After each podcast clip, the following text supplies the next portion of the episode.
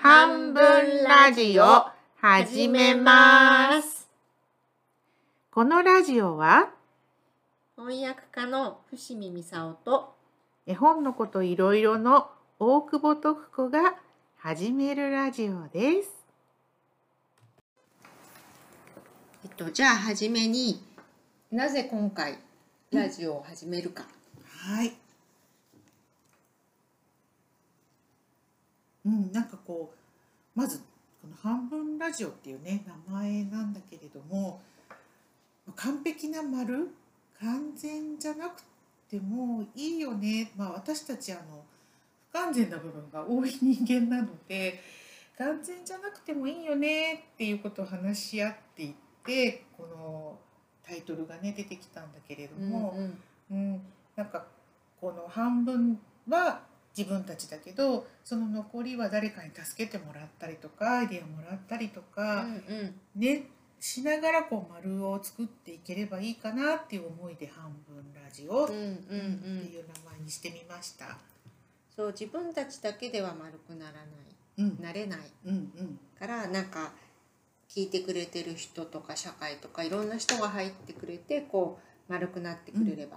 いいよ円ねに近くなれればいいなって、うん、思います。うん、そうなんか不完全なことをこうね誇ったりとか、うんうんやさぐれているわけでは全然うんうんうんなく開き 直そうそうって開るき直ってるわけじゃなくてやっぱりやね限界ってあって、うんうん誰かと一緒に何かをすることであの初めてこう丸くなっていくんじゃないかなっていう気もするので、うんうんできるだけあのリスナーの皆さんにうんうん半分場所をねうん埋めてもらったりう、んうん助けてもらったり、うんうんうんして丸くしていけたらなっていう願いのもと、うんうんね半分ラジオにしました。うんううんうんここで話してるのは私ととこさんだけど、うんもう半分はの居場所場所は聞いてくれてる人のうんためね、うんいいよね。うんですはいでは最初にまず私たちのことを知ってもらうために、うんうんうんそうね。うん誰なのこの人たちそうってそそううそうお前ら 誰だ思ってると思うので、 じゃあちょっとじゃあ伏見さんのねお話から聞こうかなと思うんですけど、あの自己紹介じゃなくてちょっと恥ずかしいので他己紹介でさあさあ、はいはいさせてもらいたいなと思うんですけど、えっ、とじゃあお名前は、伏見美沙夫ですうん、伏見美沙夫さんです。 あの翻訳をされてるんですよね。はいうんうん児童書の翻訳絵本とかうん。児童書の翻訳が多いかな、うんうんあとエッセイ書いたり、そうそうエッセイもねうん、うん、連載を持たれているんですよね。うん、うん、そうそう。絵本の翻訳、まあ。なりたかった仕事。全然 会社員を辞めるためにうん、うん、あの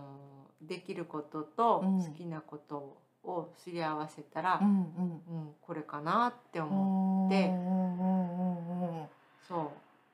う持ち込みをうんうんうんしたのが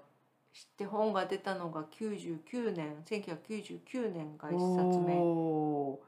結構になりますね。ねえあー思えば思えば思えばえそれから何冊ぐらい翻訳されたんですか。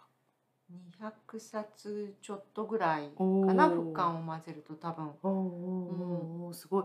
あの別に目指していたわけでもないけど会社を辞めたいがために始めた仕事が200冊。ねえそうでもあのこういう仕事で趣味っていうか好き,、や好きでやってることと、うん仕事としてやってることとあとなんかこうほっとかれても自分で探しちゃったり、うんうん見ちゃったりすることが全部一つの線の上に乗ってるから、うんそれはすごく幸せなことだなって、うんうん楽しくできるというか好きにできるといううか、んうんうんの部分がもちろん大変なこともたくさんあると思うけど、うんうんその部分が大きい仕事なのかもしれないですね。うんうんうーんね、きっと羨ましいって思ってる人も多いかも。儲からないけどね。 儲からないそうです。うん、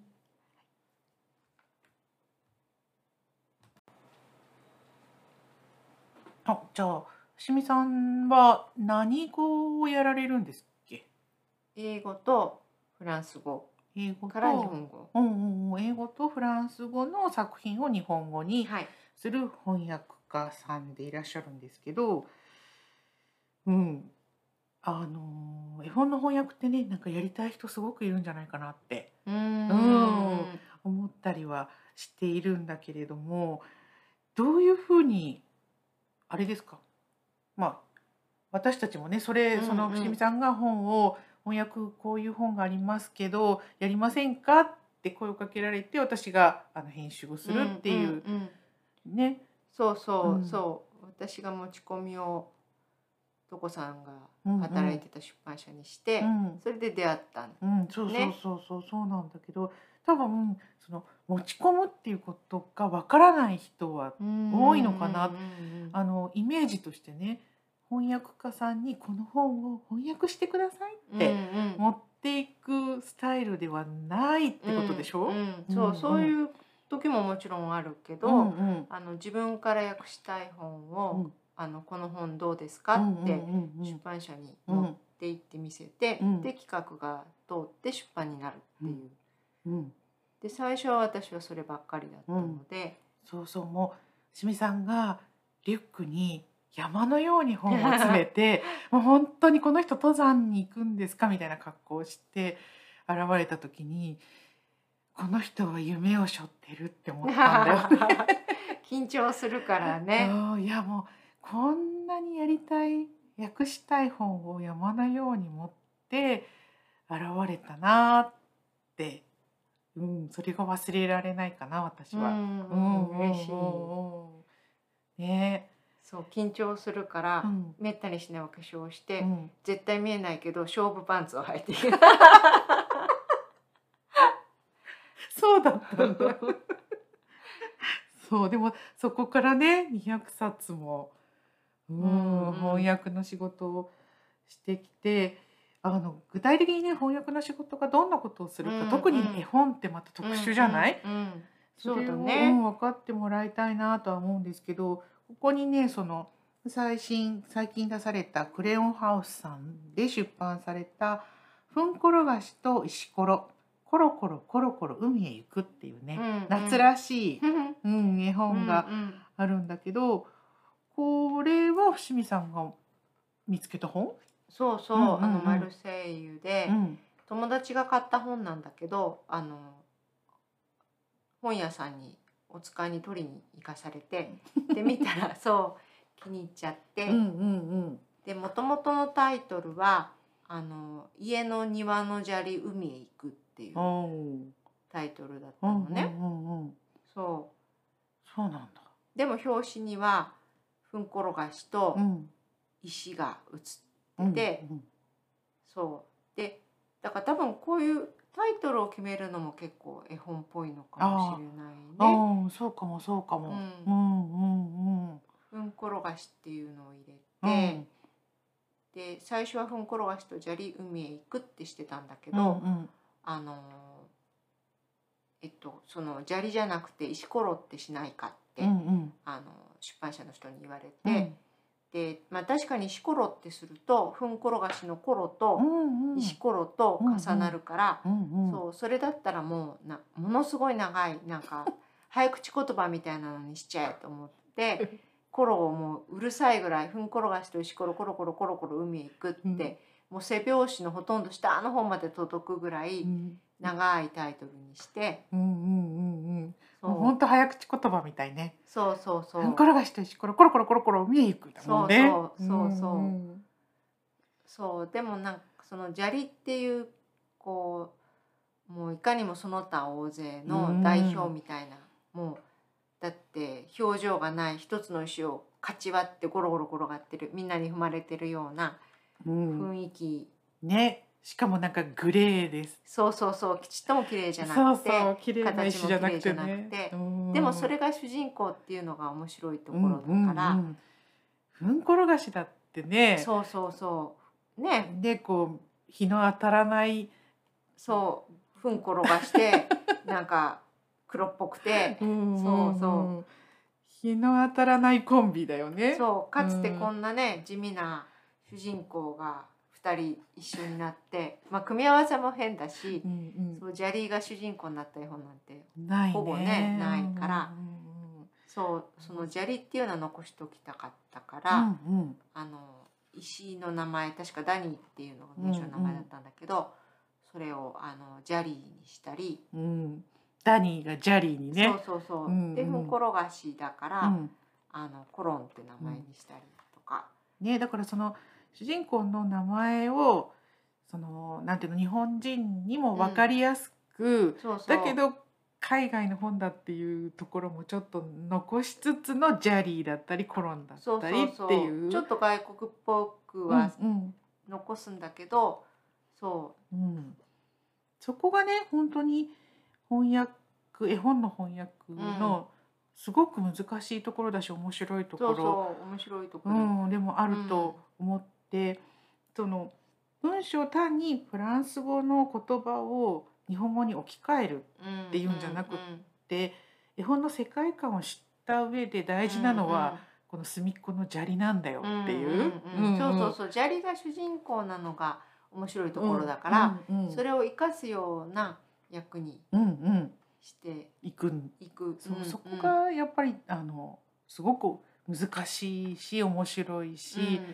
う翻訳絵本の翻訳家さんがやってることなんだなっていんううんのはね、うんうんなんか分かっていただけると嬉しいかなってうん私は、 うん思って楽しいる、うんでも絵本ってやっぱり小さい子が読むものだかうんうら、ん制約もいろいろあるようんうね。うんんそう使える言葉が決まってるとうんうんか、うんあとひらがなしか使えないから、うん当然その言葉と言葉の間に分かちっていうスペースを、うんじゃないうんうとん全部ひらがなで読みにくくなっちゃうからね。うんでそうするとすごく文章一つの文が長くなっちゃって、うんでもねその絵の下に入るスペースは決まっているから、うんうんそこでこう調節しなくちゃならなかったり、するようんね。大体どれぐらいその英語やフランス語を日本語にする場合って結構ね何倍うん、なんか1.5倍から2倍とかね言うじゃない、うんそれをその同じスペースに埋めなきゃいけないっていうのがね、うんうんそうそうもあうのうん全然その大人の本の翻訳とは違う、全く違う技術うがん必う要んうんなところなんだよね。うん文学だったら別に10ページ増えようとそうそ20ページ増えようと関係なう、い、うん、ねだけど、絵本はその絵と合わせたそのスペースに入れなきゃいけないっていうすごい制約があるので全然違う作業かなーって私も思って。なんかえやったことないけど、うん映画の字幕翻訳にあー近い確かのにではないそかうともなんとなく、うんうんそうかもあそうかのも。 1秒間に読めるうんうん字数が決まっていて、絶対そこに収めなきゃなんないから言ってることのエッセンスうんを取り出す、もしくは全く置き換えうる。んうんそうねそうね、うんうんそうかもそうかも。うんそうそれが本当にできないと、うん、うまい絵本の翻訳できないのかなっていつも、うんうんうんうん思いながら、うんううんん、思ってるかな。なんか伏見さんは翻訳家の中でもこう自分でねその持ち込んでたりうんうんしたっていうのもあるからかもしれないけど、その伏見ワールドみたいなある特定のうんうんちょっと、うんなんだろう不思議な世界観をもう作ってるから多分伏見さんの翻訳の本読みたいっていうファンの方もいらっしゃるしうんうんありがたい。ねだからあいい人あーやたっちぱり そうまたやっぱり見たら伏見さんの役でしたみたいなねそうそういうコメントもよくね見かけるのでやっぱりそれが翻訳する醍醐味なのかなーって、うんうんでもやっぱり黒語だと思うんう。ももう完全に白に。うんううんんうん、そ黒子だけどそういうねなんう。うか、んうんきちんと裏からお手当てしてますみたいな うんうね、んうん、なんことをか、してるよね。うん、なんか自分。あの英語とかフランス語だと「私」っていう言葉は一つしかないけど、うんうんうんそれをね日本語って「私にするか私にするか僕俺」とかでまたガラってもうそれだけで変わってきちゃったうり、んうんうんある意味責任も黒子としての重いそうそう責任がそうなの、うんあるよね。うんでも本当面白い仕事だし、うんまたそれとは別にねエッセイになると自分で思ったことうんをそう書かなきゃいけないじゃないそうそうそう、すごい恥ずかしい最初翻訳の本が出た時うも、んあの自分の本が本屋さんに並んでる時見た時に「やばい!」って言ってこう隠れたのね 恥ずかし何いがやばいのかわからないけうど、んうん恥ずかしくてもう絶対もうそこ静止できないし、うん近寄らないし、そうんうでもエッセイってもっとなんか、うんね、翻訳はもう自分が好きな本持ち込んでるから、うんうんうん私の役云々への自信のなさは別としてもう物はいいから。うんうんうんうんいくらでもこう恥ずかしくないこの本いいんですよって言えるけど自分のってなんかこうもうスクラン自分で書いた文をこう見せるってうんこうスクランブル交差点を全裸で踊りながらこう渡るぐらい恥ずかしか った。今でも送るたんびに自信がないかな。あーこれはそれ治らない人によるよねきっと。うんあうんでもきっとこれを聞いてる皆さんはあしみさんはあの全裸でスクランブル交差点を走る思いをしてるんだなあ、ってそうそう。毎回ね、そうわーってすっごいつまんないかもって思いながあらー。 思ってるんだ。うんねえでもそういう思いをしながらでもでもやっぱり書くことが面白いってことか面白い本当は読む方が好きあもあうそれは絶対そそう絶対仕事でなければうん訳詞も書きもしないと思っう、か。うん、読んでる方が全然楽しいんだけどただ訳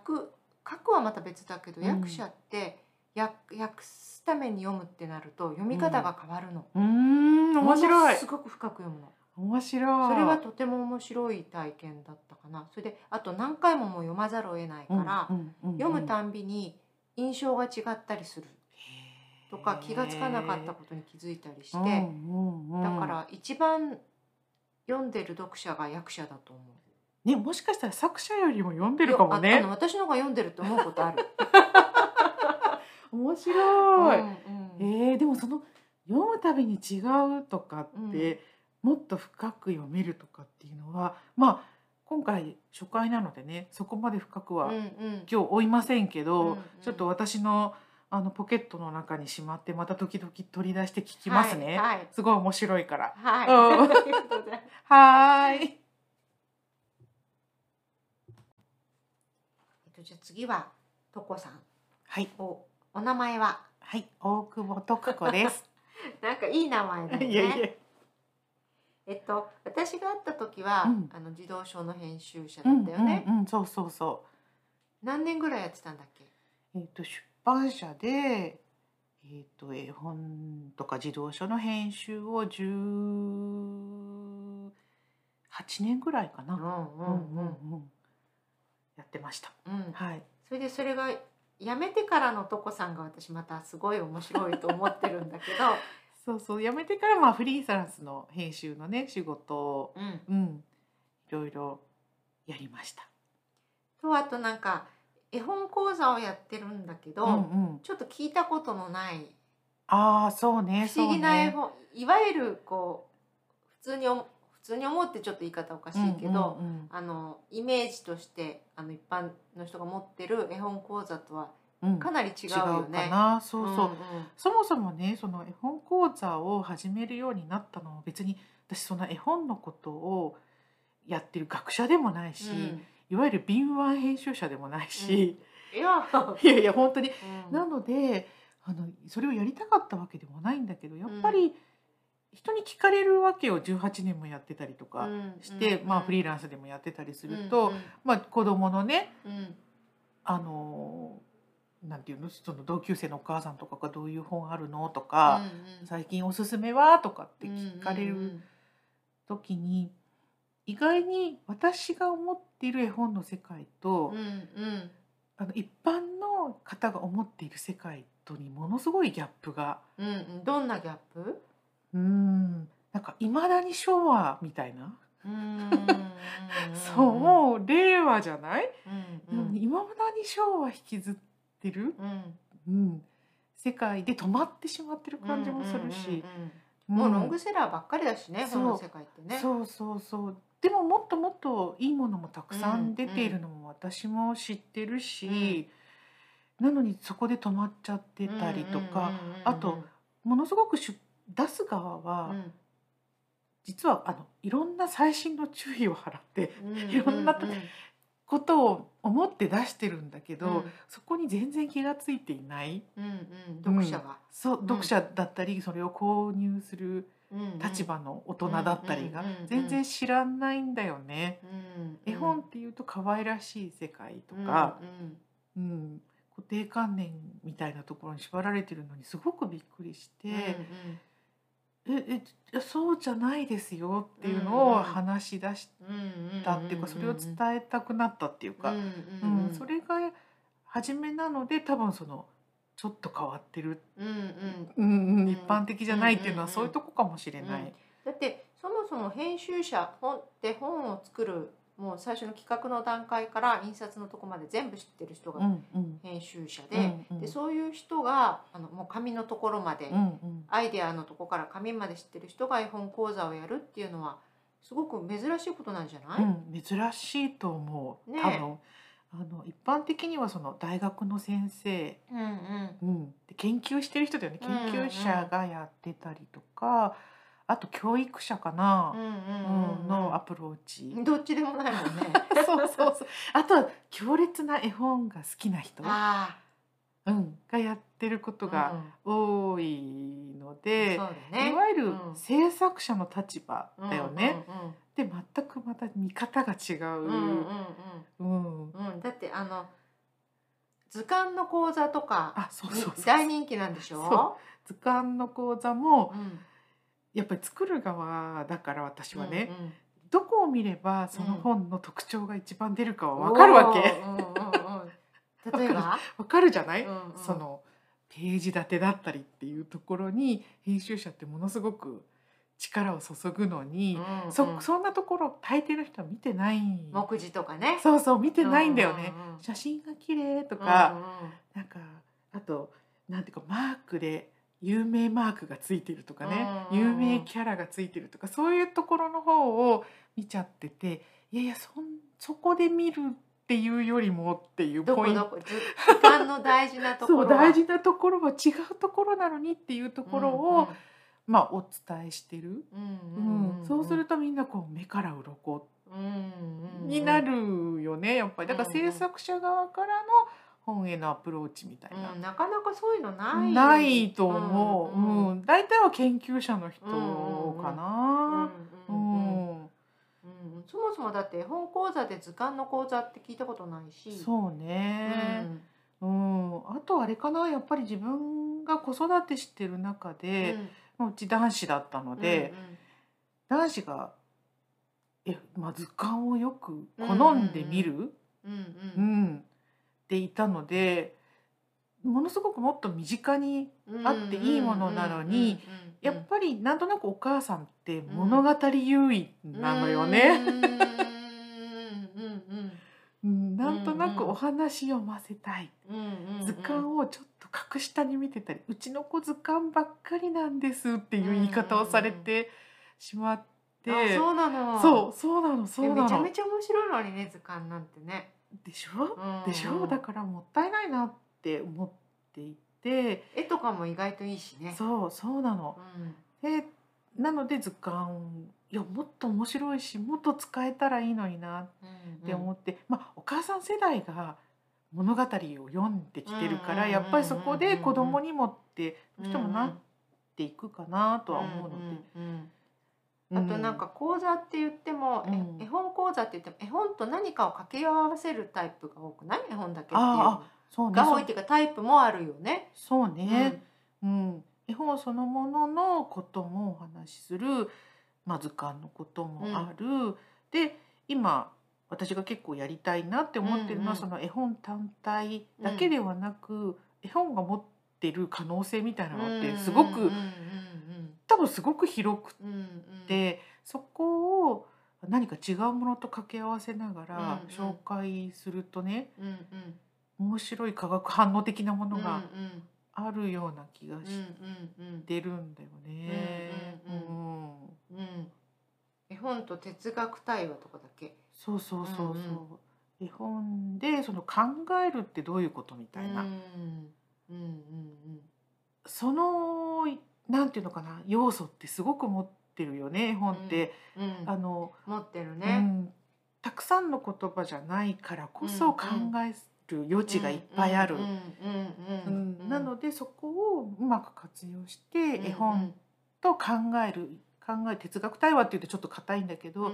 考えることをうんあの誘発するようなうんうん講座をやったりとか、あと性教育、うんうんうんまた性教育っていうとちょっと堅苦しいんだけど、あのやっぱりそこでもう理論で性教育を語るんじゃなくて、うん絵本で絵があることでものすごくダイレクトに伝わる、うんうんそんなものとかね、うんうんううんんうんあと食生活周りとかうんうんも、うんうん食べ物の絵本って多いよね。うんうんそうねうんうんうんなので食生活と絵本、うんうんうっんていうようなこととか、うんううんうんんまだまだね絵本がこう乗り出すうんことができるジャンルはあるんじゃうんないねかたな。ただ読み聞かせとかそうそうそうそういうだけそういうものだけじゃなくて、うんだからその対話とかそうそうあの自分で問題問題を解くんじゃなくて、うん自分でこう問題を提起できるうんうんうんうんうんその通りだと思う。うんものになるそうなんかねもうねあまりにも絵本イコール読み聞かせっていうのが、あの決していけないことではなくて、うん読み聞かせってすごく大事だし、しそこがなんていうのかなし主なところではあるんだと思うんだけれどもだけどそこだけでもないっていう、そこだけでもないっていうことをもっと言いたいかな。うんうん、いいと思う。うんうんそうなんかね今日はあの紹介だけなんだけど、うんうんあの例えばその性教育なんかもうこう言っちゃうと硬いけど、うんあのとこさんがそれを、うんあのお母さんたちに話した時うんに「あのノー」って言っていいなんかこう、よくい自分が嫌だと思うものには「ノー」って言っていいって、うんあの子供に教えるためには、お母さん自身が「ノー」って言えなくちゃならなくて、うんでそのお母さん自身が自分が「ノー」って言えなかったことにすら気がついていないとかいう話がすごい面白かったから。そうなんだよねそうそれはちょっと後でゆっくりうんまた別の機会うんうんにまた別の機う会にんうんそうそうそうそうねそういうお大人が実はこう子供に教えてるつもりが発見させられることってすごく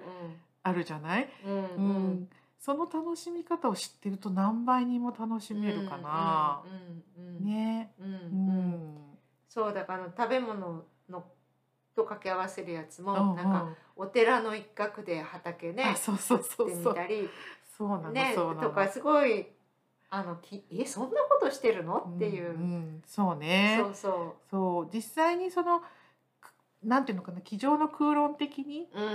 ん、食べ物と絵本っていうことを伝えるだけじゃなくてやっぱり体験とリンクさせていくことがすごく子供にとっては大事だから、うんうんうん実際にその、まあは、お寺のね隅っこの畑で親子で種からお野菜作って、うんうんそれが育つのを絵本で確認したりとか。うんうん絵本で見てまたあこれこうなのかって確認したりする作業をすると、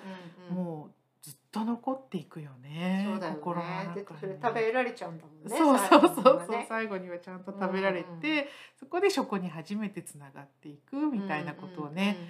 うんやったりまあ実際にうどん作ったりお味噌作ったりっていうのと絵本をこうんううん一緒にやってみたりっていうことはやってて。うんうんう、ん、子供がどんどんねハマっていく様子が楽しくてね。うんうんううんんでもその畑なんかうもん子供がどんどんハマってるんだけど、うんうん実は親もすごいハあマそうっててそうそうそうでもすっごいもう超楽しそうな顔してるのはトコさんとか ね私にこう「フラフラ可愛いでしょ」ってなんか撮った写真をいっぱい見せてくそれうたそうりして。そうそうそうそうねそう楽しいよね。うんうん、でもその楽しいのも多分絵本周りで、うんうんうん絵本をが軸に私の中ではあってその周りでこううごめいているものが楽しいものを引き連れてくるっていうのかうんな。うん確かにそうだよね。うんうんそうだからトコさんが紹介してくれる本って、うん別に評価のついた本じゃないってういんうかう、んえもちろんもうロングセラーとかね、うんうんいいのも選ぶけど、そうじゃないものもう、んうんそうそうそういうのむしろ見つけた時が、うん多分しみさんがそのねこれ翻訳したいって見つけるのと同じあーかもねうん同じ感じじゃないかうんうんあもうな。これ絶対あの作者の名前が知られてるとかうん知られてないとか、うんうん全然関係ないかうら、んじゃなくて見つけていく喜びみうんたいな。うんでもそれはもしかしたら子供自身にもかん体感してほしいよやーね。絶対ね、うんううんんうんうんうん。なんか子供の本っうてん買う人と読む人が違うじゃない、そうそう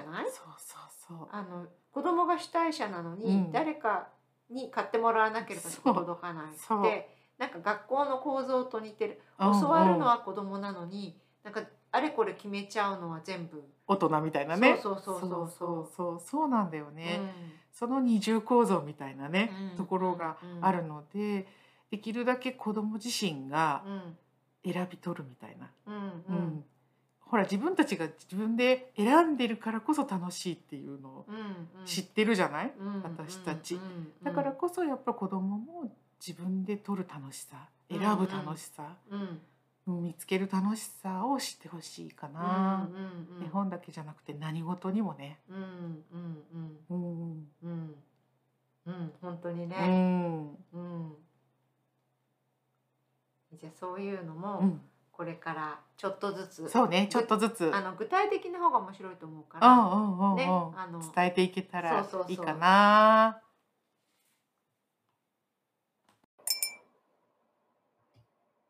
はい勝手に研究コーナ勝手に研究コーナーー。これは私たちがあの気になった本とか気になった出来事とかこれどうしても喋りたいよっていうようなことを勝手にお話しするコーナーです。うんそして今日はですねあの本を一冊、えー、伏見さんの方からご紹介します。と老人ホームで生まれたとつとつダンスダンスのような介護のようなっていううん、タイトルからしてちょっと不思議な不本思議で不思議。ね、あの外回り本の外回りもすごく素敵で赤っていうよりもすごく濃い渋い赤、うんうん、のが表紙でしかも帯がちょっと幅広の帯でこれまたねあの独特な素敵なブルうんー、うん、渋めの濃いブルーっていう2色使いのパーンとしたいい感じの、ね表紙なんですよね。うんターコイズブルーみたいなねうんかっこいい本です。で作者はジャレオ・オサムさんっていうダンサうんじゃあレオさん初めて聞きましーた。ね、うん砂に連続の連におっぽ、うんでジャレオさんで、うんおあおさむさんじゃないごめんなさいサトシさんでした、えっと理科の理って書くうん、素敵。そう人です、うんあおさむさんだごめんなさいジャレオ・オサムさんです、はい、じゃあレオおさむさん。そう理科の理って書く人で、うんでえっともっとダンスを始めたのは割と遅めで、うんうんうん大学生ぐらいで始めたらしいんですけど、うんうんその後だ自分も踊るしあの振り付けもすうるし、んうん、振り付けもできるダンサそうそうー。そう、それであのしばらくデュオであの仕事をしてうんたんだけど、うんうんそのデュオを解散してでそれの解散したタイミングでドイツに留学して、おーそうで、そこで、あのー劇団ティクバっていう、あの、障害を持つ人うん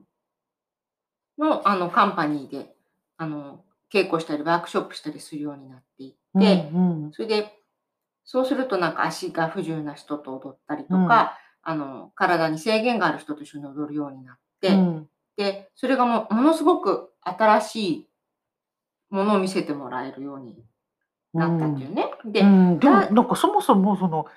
ダンスっていう言葉とねうんその、まあ、海外とはいえ、うんうんそのホームとかうんうん老人施設とかっていうのをこう、ぴったり来ない頭の中でうんうんこううん融合できない感じがあるんだけど、そうそう、うんうんそうここに書いてあるのうんが、えっと、ダンスが上手くなるっていうのはそれまでにできなかった難しいテクニックを身につけたり激し早く激しい動きができるようになったりすることだと一般的には考えられている。うんうんそう思ってますね。そう、だからから僕たちが体を動かすとき、いつもそうやって上を目指すように上昇してエネルギーに満ち溢れてる。うんで、そういう体を目指す。うんで、社会もそう思ってるっていう、うんっていうようなことが書かれてて、うんででも、もちろんそんな体があっても良いのだけれど、それだけではない体。例えば、ティクバ、そのカンパニーのメンバーのように、障害を持つ体をもっとこう、帰り見ても良いのではないだろうか。うん鍛えた体ではなくても、十分にコミュニケートし、表現できる。そんなところから生まれる身体操作を今自分は求め考えたいのだと僕は思うようになった。ほそう、だから、あのー振り付けようにも、障害者だから、こう動いてくださいって言ったって、動くはう。うんずもない。うんうんうんうんうん。っていうか、もう動けないうんわけで、だからもう、こう、考え方自体が全然ガラッと変わる。うん。で、どうしようかなと思ってたら、ちょうどその時に、あの、障害、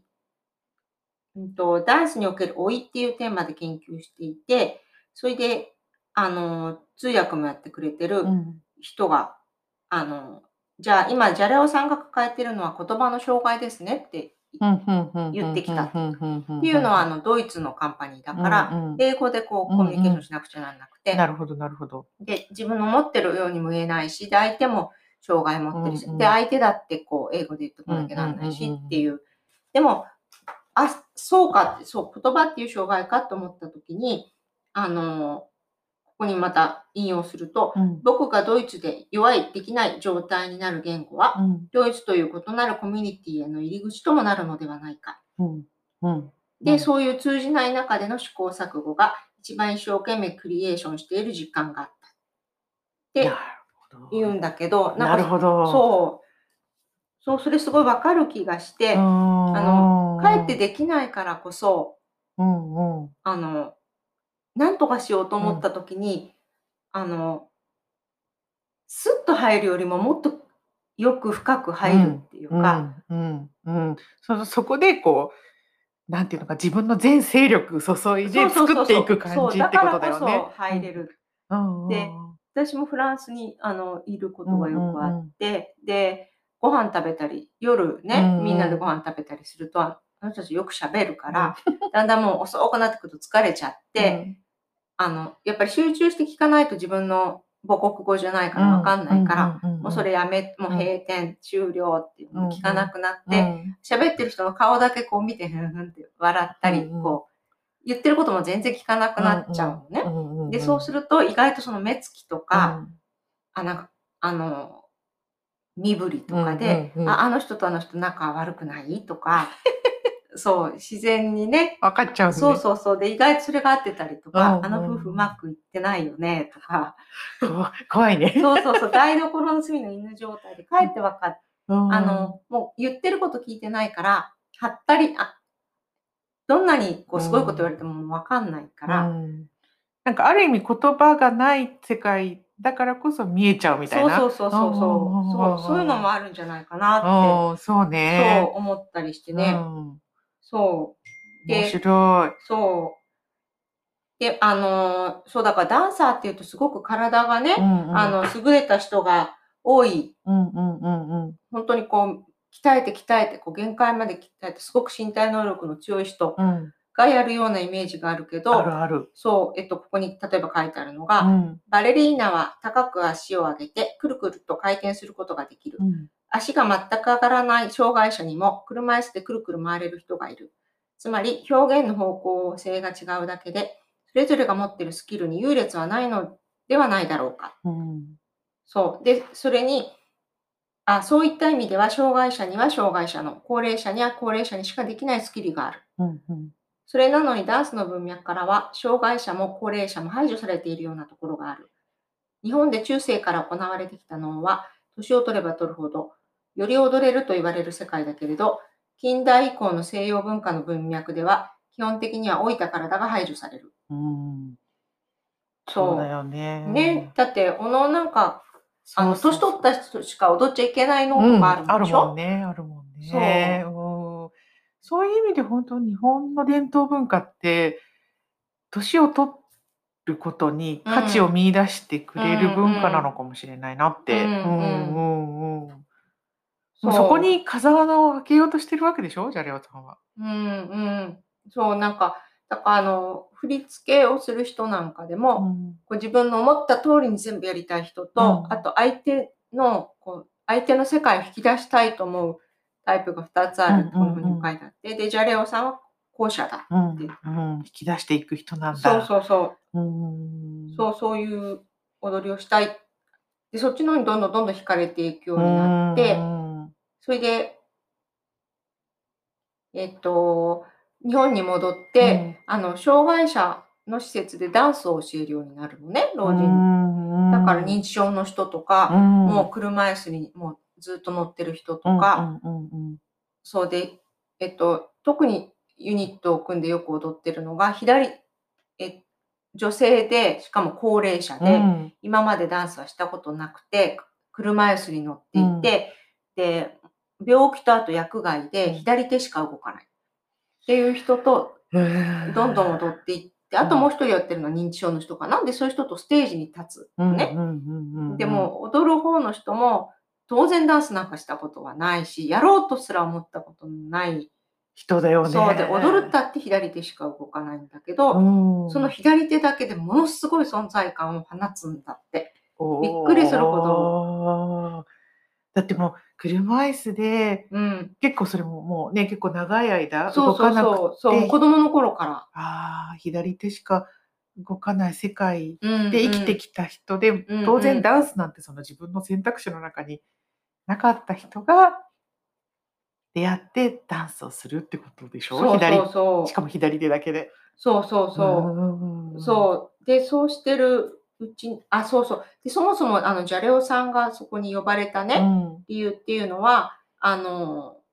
介護の世界だと、あの介護の知識を得たり技術を磨いたりそういうことができる場所はいっぱいあるんだけれども、感性を磨く場所がないっていううん、それはあのスタッフさんがってことこれはねあのそのセンター長みたいな人がそう思って、ジャレオさんを雇ったみたいなのね。うんそれで、あのみんな熱意があってあの技術もある人が、うんうんうんあの介護職についてくれるのに、そういう人たちがどんどん辞めていっちゃって、うんそれに歯止めが効かないって言って、うんうんうんで、介護を目指す人も減ってきてるうんっていう現状は、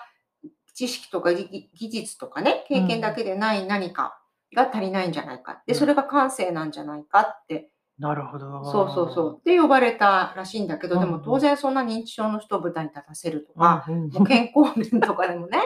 そう、そうで無理想したりとか定。外だっただろうね、そうきっそうとね。そうそうそうんんそう。で、心配するんだけど、なんかもう思っても見ないことが。で、じゃれおさんも、こう、あのーやっぱり全然、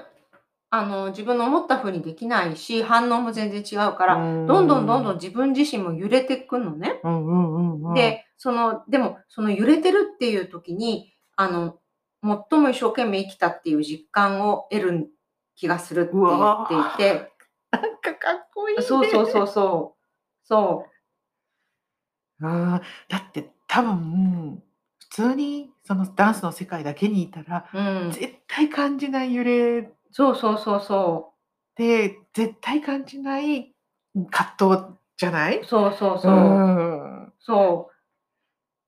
そう、なんかあのー、認知症の人にね、ダンスをしようとしていた時に、あのー、全然、あの、聞いてもらえなくてうん怒鳴られちゃって、あーどうしようかなってことでルビ、ロビーに座ってたら、うんちょっと耳の遠い人がね、うん寄ってきて、うんあのー、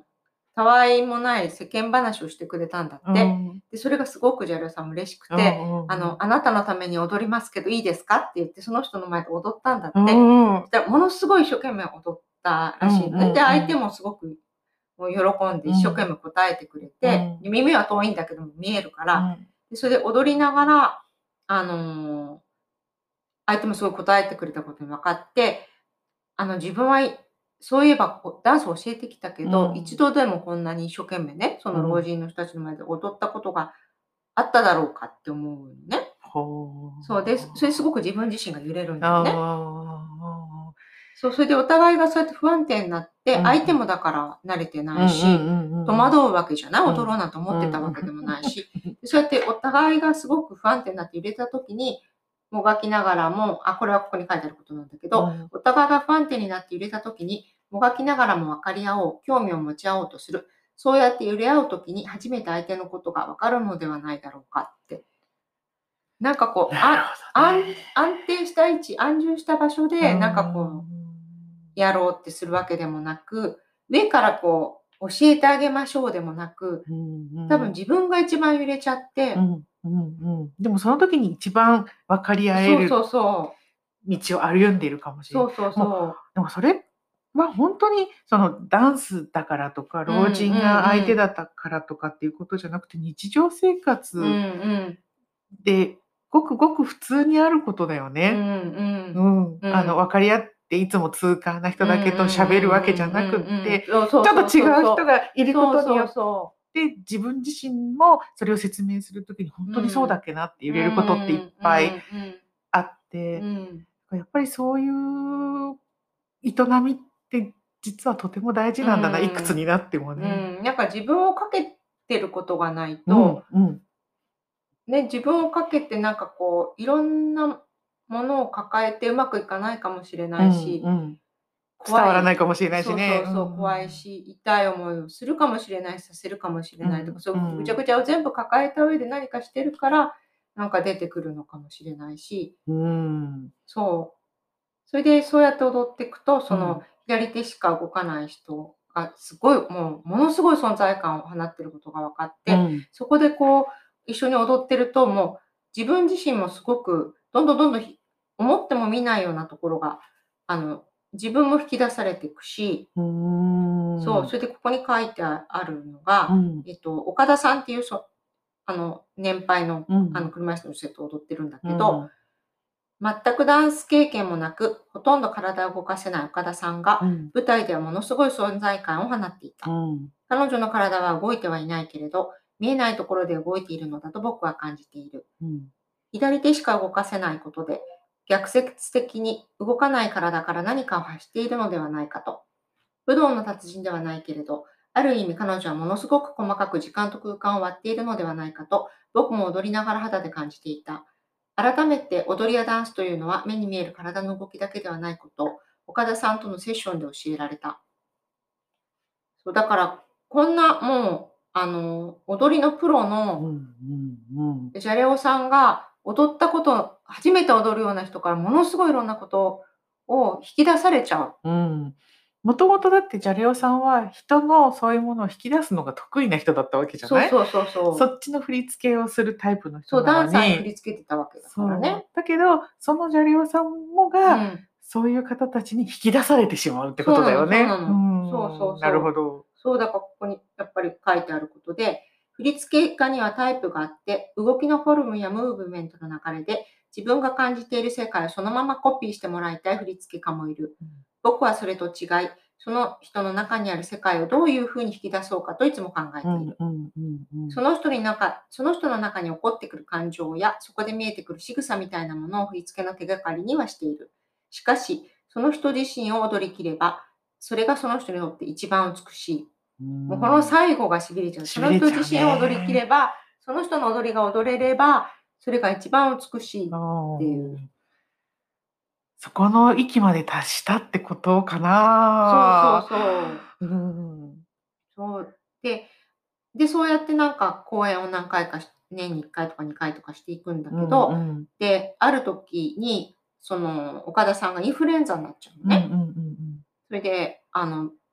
舞台に立てなくなっちゃうう。ん。で、やめようか、どうしようかって迷うんだけど、やることに、岡田さんは不在なんだけど、うん車椅子だけ置いて、うんあの、ジャレオさんが踊るのうね。んうんでで、結果としてどうなったかっていうと、うんうんもう、舞台がない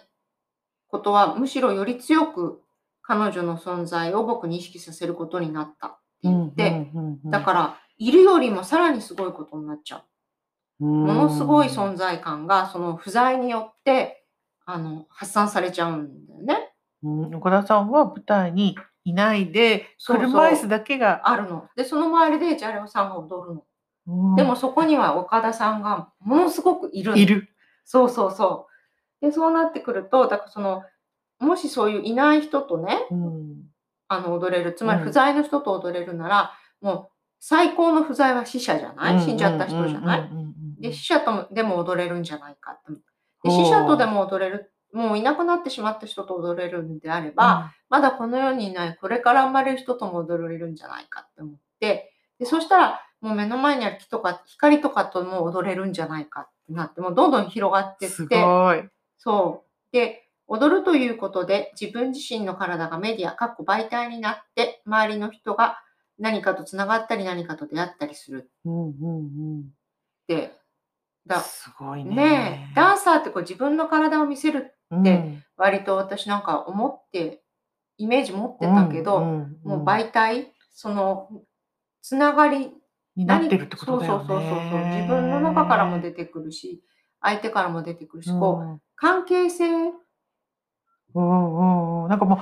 自分100%はいみたいな世界じゃなく、でで何かとつながりながらそそうそうして自分を、まあ、ある意味通り抜けながらそうそうそうそうそもう未来も過去も時間軸もそう空間軸も超えていくことができるのがダンスだうよって言ってるってことだよね。うんうんうんそうそうそうそうでもこれ本当にこれはダンスを通してるけどそうじゃない、うんうんなんかあ例えばここにも書いてあったんだけど、うん信号とかね、うんあの小さい頃から止まれとか進めとか、うんうんうんうんそれも振り付けじゃないかっていううんのなるほど時ね。間表も何時にこれに乗はいっはいはいてこはいこに行ってここで降りるみたいなのも全部一種の振り付けなんじゃないかって言ってへそういういうなんかルールみたいなものがね。ね。ででも自分が新たに振り付けするっていうことは、これまでにない周りの人や物との関係をまた違う形で既存の仕組みとは違うところで何か生きることができるんじゃないかって言ってるとかねなるなんほどかなんかすごい面白いよねダンスをそういうふうに考え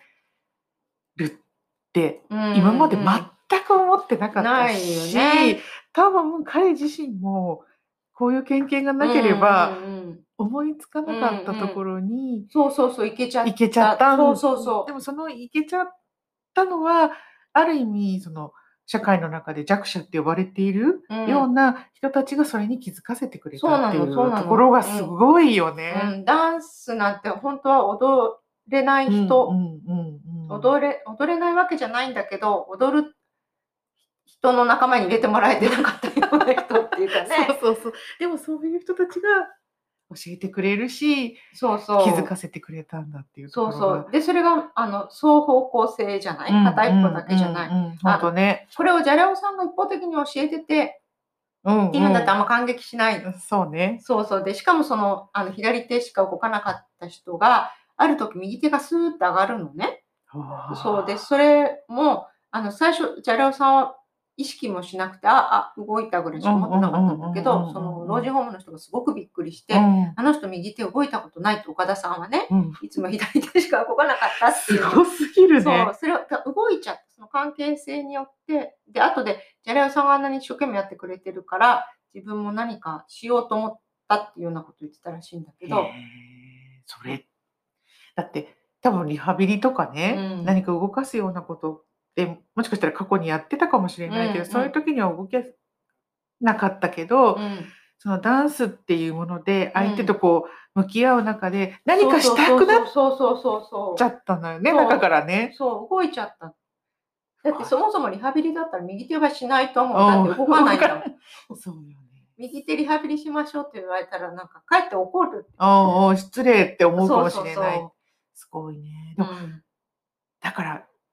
なんだろう意思で動くのか何で動くのかすごくわからなくなっちゃうけど、うんでもそれがそれを引き出せる世界があるって知るだけでも面う白んいそうよそうそうね。そういうことがねいっぱいこの本に書いてあってね、えー、面白い。そうそう。あと最後いろんなワークショップが、ジャレオさんが普段やってるね、うんうんうんワークショップが載ってるんだけど、うんこれもすごい面白い。自分の影に振り付けをするとうんか、あのの2人ペアになって、お互いの目をじーっと見つめ合うんって、うん2、3分ただずーっと見つめ合って、言葉は一切使わずに目で会話して、うんで、その後にその目だけの会話が終わったら、その界隈中お互い何を語り合い感じ合っていたのかを話し合います。これもダンスなのね。えー、それもダンスっていうふうにんうん定義してるんだうんね。そうそうそう。えー面白いね。そうとかなんかこうティッシュとかいろんなものを落として、うん誰か片っぽの人が高いところから落としてもう片っぽの人がそれと一緒にこう地面に落ちていくようにこう動きに合わせて動くとうか、んうんうん。いわゆる本当ダンスっていうとね、きちんとしたもの、うん、とかね激しいものとかイそうそうそうそうメージするけど、うんちょっと違うそうダンなスをのに気づかせてくれうるん。うんうん、でも本当ダンスのことだけじゃない世界をね、そうそうそ教えうてくれるそういい本。ね介護でだけでもない、んダンスだけでもない、うんうん障害とかなんかそういうのを全部乗り飛び越えちゃったような、世界を変えてるよね。そう誰にでもこう響くうんうんうんところがあるものなんじゃないかな。面白い。そうそう、面白い。ね、素敵な赤い本なので、あの、機会があったらぜひ目にしていただきたいなと思います。ね、こういう本ってなかなかパッて手に取らないとそ思うそうそう、派手派手しくね、こそう、うないので、じゃあ、えっ、と、もう一回タイトル、はい老人ホームで生まれたとつとつダンス。ダンスのような介護のような、ジャレオ・オサムさんです。小文社。はい、消防車さんから出ています。ということで、じゃあ今日はこの辺で第1回目のラジオを終わりにしたいと思います。はい。今後は月2回程度うん配信したいと思います。あの、配信はですね、半分ラジオのツイッターを作ったので、ツイッターの方でご連絡もしていきたいと思います。